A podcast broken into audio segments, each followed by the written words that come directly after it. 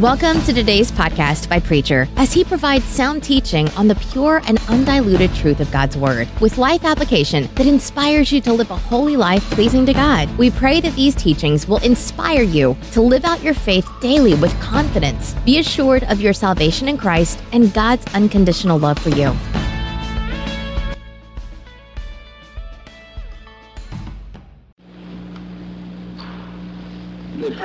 Speaking for the Lord and using the first person, for I, the Lord, do not change. Therefore, you, O son of Jacob, are not consumed. From the days of your fathers you have turned aside from my statutes and have not kept them. Return to me, and I will return to you, says the Lord of hosts. But you say, How shall we return? Will man rob God? Yet you are robbing me. But you say, How are we robbing thee? In your tithe and your offerings. You are cursed with a curse, for you are robbing me, the whole nation of you. Bring the full tithe into the storehouse, that there may be food in my house, and thereby put me to the test, says the Lord of hosts. If I will not open the windows of heaven for you and pour down for you an overflowing blessing, I will rebuke the devourer for you, so that you will not, so that uh, it will not destroy the fruits of your soil, and your vine in the field shall not fail to bear, says the Lord of hosts. Then all nations will call you blessed, for you will be a land of delight, saith the Lord of hosts. God, help us this morning to understand that you spoke not only to these people of long ago, but you're still speaking to us today.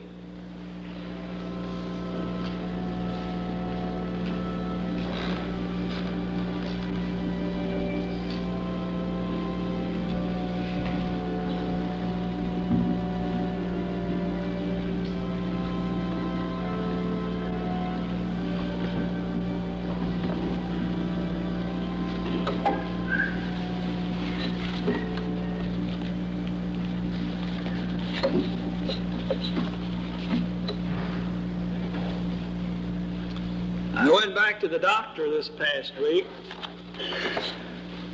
and so he has rearranged my leg a little bit. But he tells me that I won't be in that cast too much longer, so I'm grateful for that. There is a passage of Scripture that you will find in the book of Hebrews, 11th chapter, in the first verse. And the writer is having this to say, My faith.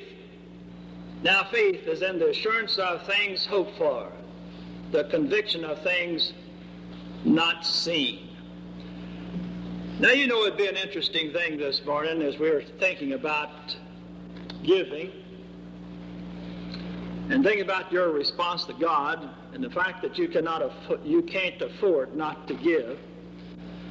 And I would hesitate this morning to ask you whether you really think that I am preaching or telling the truth. You know, the little boy, a son of a Methodist preacher, asked him one day after after after church. I think this is supposed to have happened to Brother Ted Hightower when he was here at St. Paul.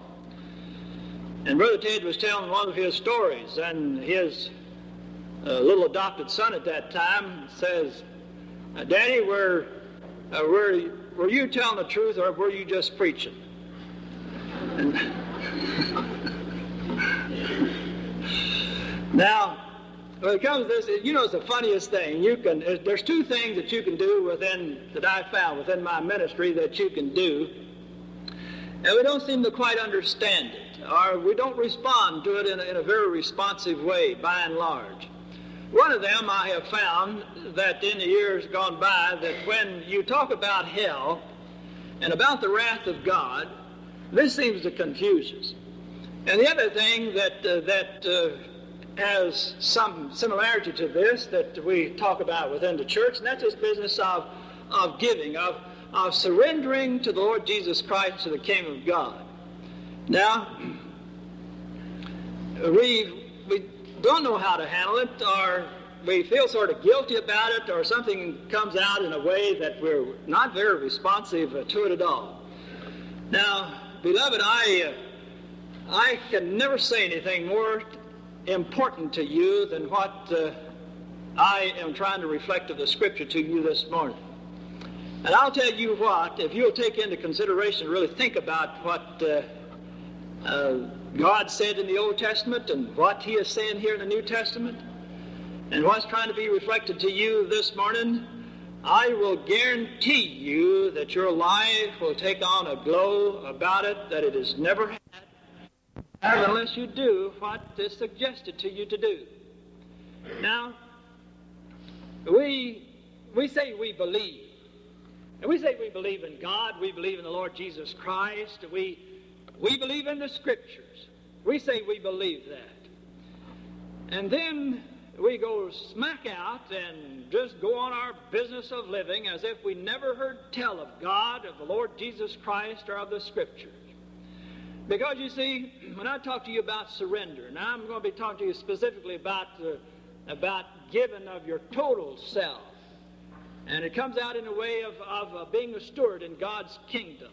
But I am really mainly talking about the total surrender to the Lord Jesus Christ as you have the possibility of, of doing. But when we come to the place where we think of our time and our talent and our money, we, we have a problem here because we think somehow or another this is completely and totally ours. Totally ours. And we're the source. And we're the beginning. And we're the end of it. Well, beloved, that's not quite so. That you see, there's no, you would have to rip the scriptures apart for this to be other than I'm stating to you. It is not so. Now, that does not mean that you can't live outside of it. You can. But at your own peril and at your own poverty, uh, you will do it. Because us to think sometimes that, uh, uh, that what we have really, really belongs to us and to me alone. And that's not so. You see, we can come within the church. And God loves these people that do such a thing, but they're, they're so wrong. You see, they come to the place where they think that both in their talent and in their time and in their money that they have complete and total uh, say on, on over it and about it, and in a sense they do.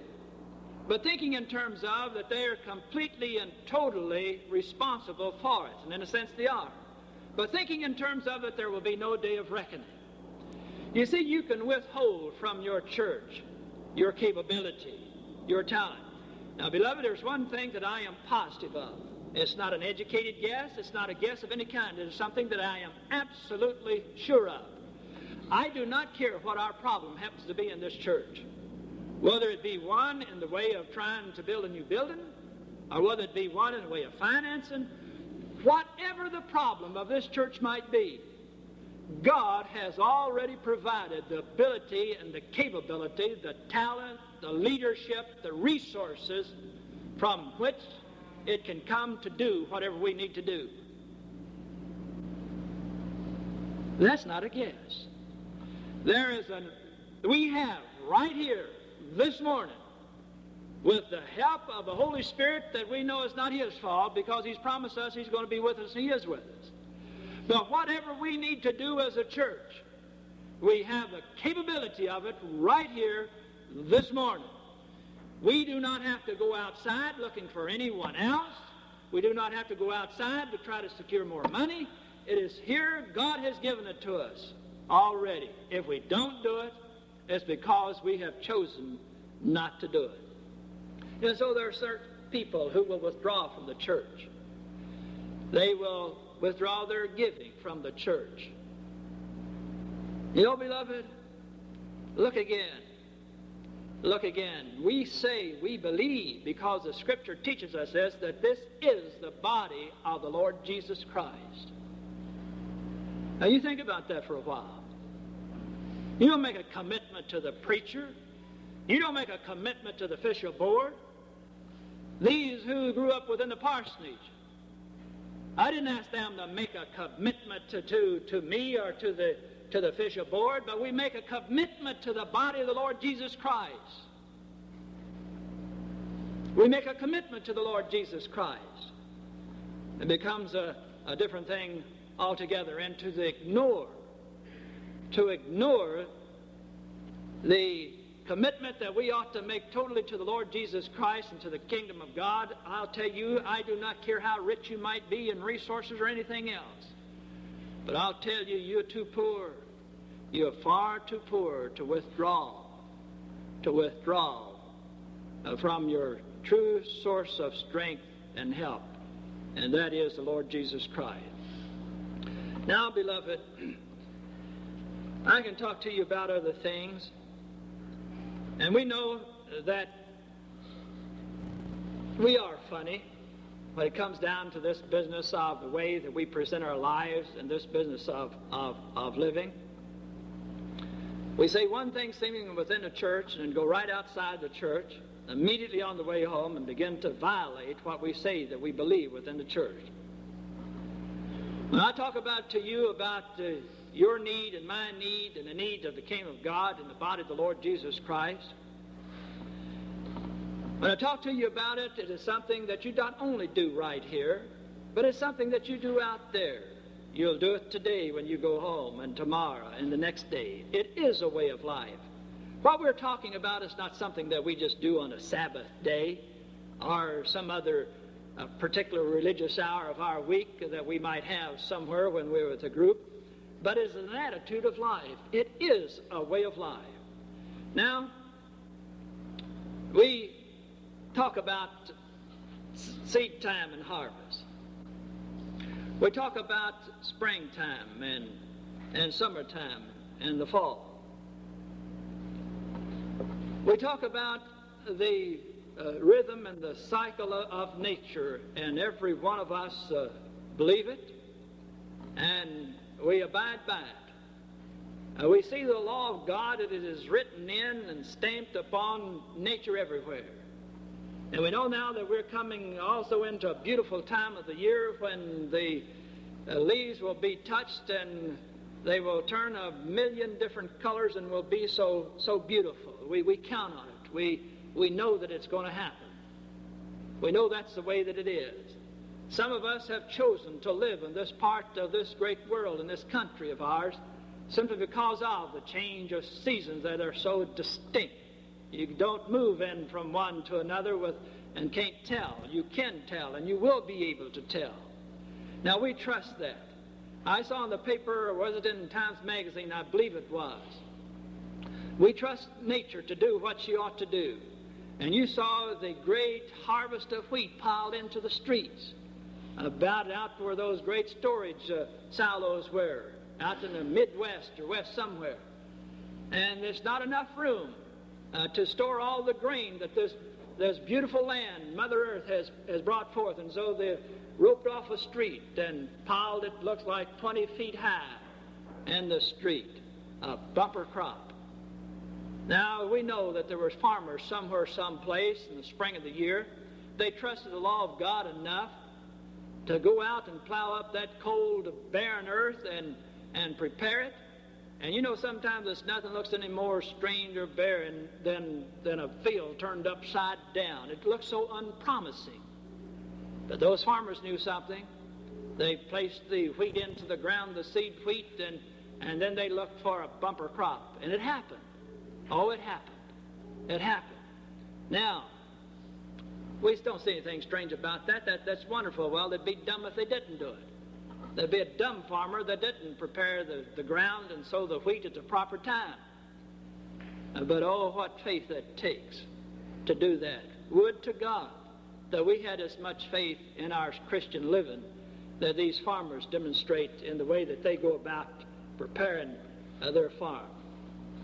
Now, beloved, I'll tell you that there are spiritual laws just as exacting as any farmer ever lives by. They're just as exacting. They are just as exacting. It's hard to believe. It is hard to believe, but I tell you that they are so. Now you can you can be a bad farmer or a good farmer. You can understand the cycle of things and the nature and the law of nature and and you cooperate with it and you can count on certain things to happen.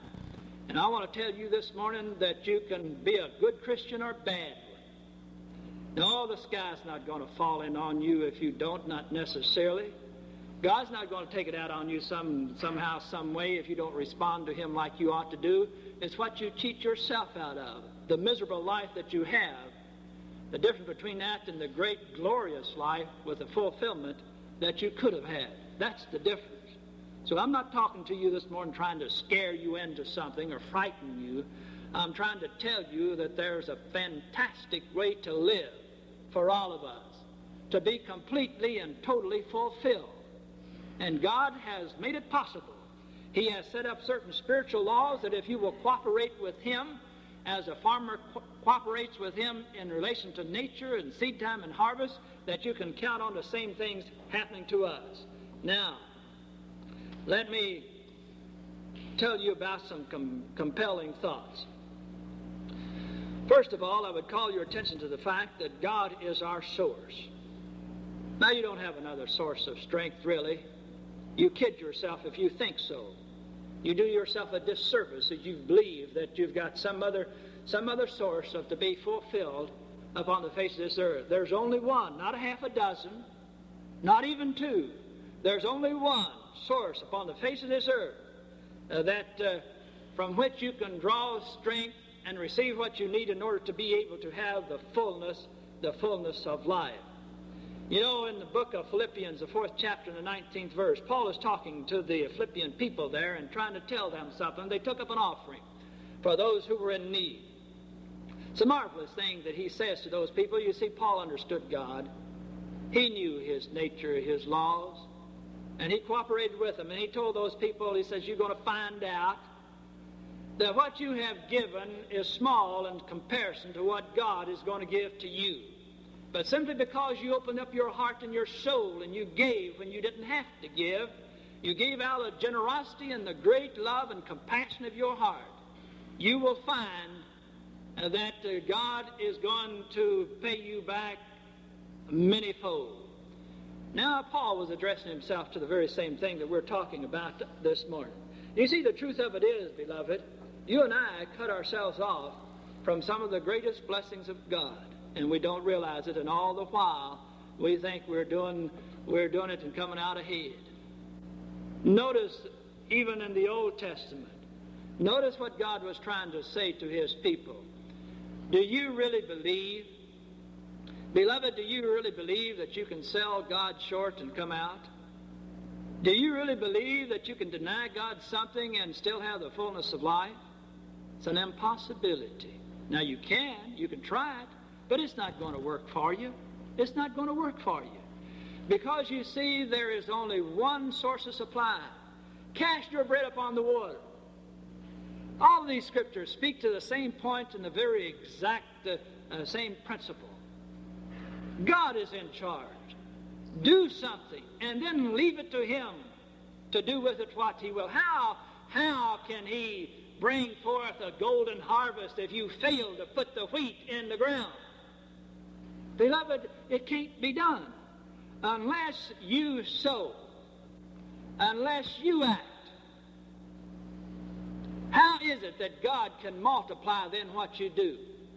But I'll tell you what, if you will take God serious, and if you will take the Lord Jesus Christ serious, and you will see this life as a very serious thing, and then give to God and to the Lord Jesus Christ and express it through given to people and to one another, wherever you have the opportunity, you'll find something taking place that you never dreamed of because it will come from sources that you never dreamed it would come from. Help will return to you like you wouldn't believe. Beloved, I know, as some of you do, that this is so. This is the way that it happens. God is the giver of every good and perfect gift, and that is true. Now, beloved, to close with, now, you're supposed to give in order for it to be given. Isn't that what Luke says in the sixth chapter and the 38th verse? That's what Jesus is saying. That's what this man uh, understood the Lord to say. If you will do your part, God will open the windows of heaven to you. And oh, what blessings will, will come to you. Now, beloved, it's up to you. As the law of reaping, uh, sowing and reaping or exacting, so are they in God's kingdom. Now, if you want to reap a blessing, brother, you've got to be a blessing. If you want to reap something positive, you've got to sow something positive. It's just, it's just as true as, as that statement. If you want to have a wonderful feeling within your heart and your soul and have a sense of being fulfilled, you've got to put yourself in a position where God would be able to deal with you and open the windows of heaven to you as He would like to do it for you. But He's not going to force you. He's not going to force you to. He's going to do the best He can with you. But He could do a whole lot more for you if you would let Him do it if you would let him do it. Now, another thing, you ought to respond to God out of a purely selfish reason, not to help other people, but you ought to respond to God in order that your own life would be fulfilled, so that He would be able to do something beautifully and something wonderful for you. Oh, how we cheat ourselves. If anyone else cheated you like you cheat yourself, you'd be willing to take a gun and go after them and probably shoot them. But oh, how you treat, uh, cheat yourself and how miserably you treat yourself in the kingdom of God. You need to be committed for the sake of your own heart and your own soul. It needs to be done in order that God might be able to bless you. In order that you might spend your life for something that makes a great difference to this world. Now you can spend your life for anything. You can do anything and cut God out of it. Or you can put God at the center of your life. There's no way upon the face of this earth that you could ever be counted as a failure. It can't be. They just don't go together. It can't be. You can make it count. You know, and then after you do that, you can expect a miracle. Now, I told you that I went back to the doctor this, this past Friday and talked to that uh, man, and he took the bend out of my out of the cash. You know, it sort of turned up like that. And so he cut a wedge out of it and put me up on the table, cut a wedge out of that cast, and said, now, and cut it under here, the cast under here, and said, now, he says, now, preacher, straighten that leg out. And I straightened it out about like that. I said, Doc, that's as much as I can do. Now I was laying flat up on a table. Now he got up on a stool, put both hands on that knee like that, and pushed down on it like that. Oh. It got awful warm in that place. Well, now after he got me all fixed up again and quieted down, he says, now, he says, I want to show you something that I haven't told you before. Now, I want to show you through an x ray film of what I had to work with when you came in here. He got me over to that table and put out, pulled out that x ray and held it up to me. He says, Now I'm going to count them for you, the number of places where your, legs were, your leg was broken. And you see, I thought it was only nine. And when he stopped counting, there was 15 places the bone was broken in a nine inch span within right below my knee. Now, I've said that to you to say this.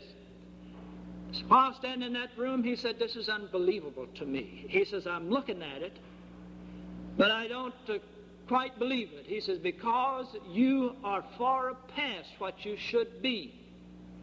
He said, I was thinking in terms that even after you got this cast off, that I would probably have to put you in a brace. He says, I don't think I'm going to have to do that now. He says, Look at the difference between this x ray and this one. What difference it is. Well, I couldn't tell too much, but I know a skilled eye of a trained physician, knew what he was talking about, and I was trusting him to tell me. And he said, This is just amazing. He says, It looks so well. I said, Yes, Doc. And I believe it's doing so well. And if it is, in all probability, the reason for it is because there are those who believe in the healing ministry of Christ. And there were those who placed their hand upon that cast and prayed that this leg might be healed. Now, it may fall again, apart again tomorrow, but I don't know. But as of this moment, of this moment, That's the way that it really is.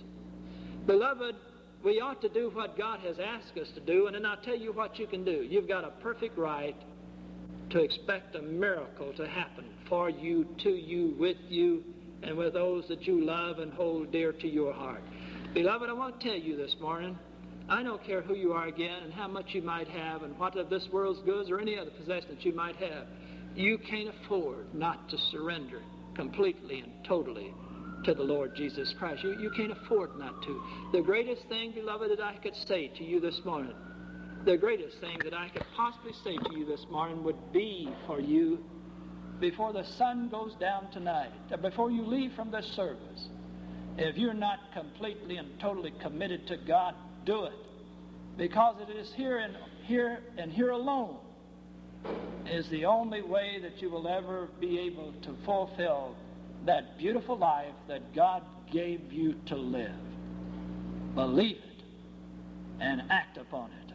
Our Father God in heaven, help us that we might have the strength and the courage and the love, the dedication, and whatever else it takes for us to commit ourselves to Thee completely and totally for today, tomorrow, and tomorrow's tomorrow.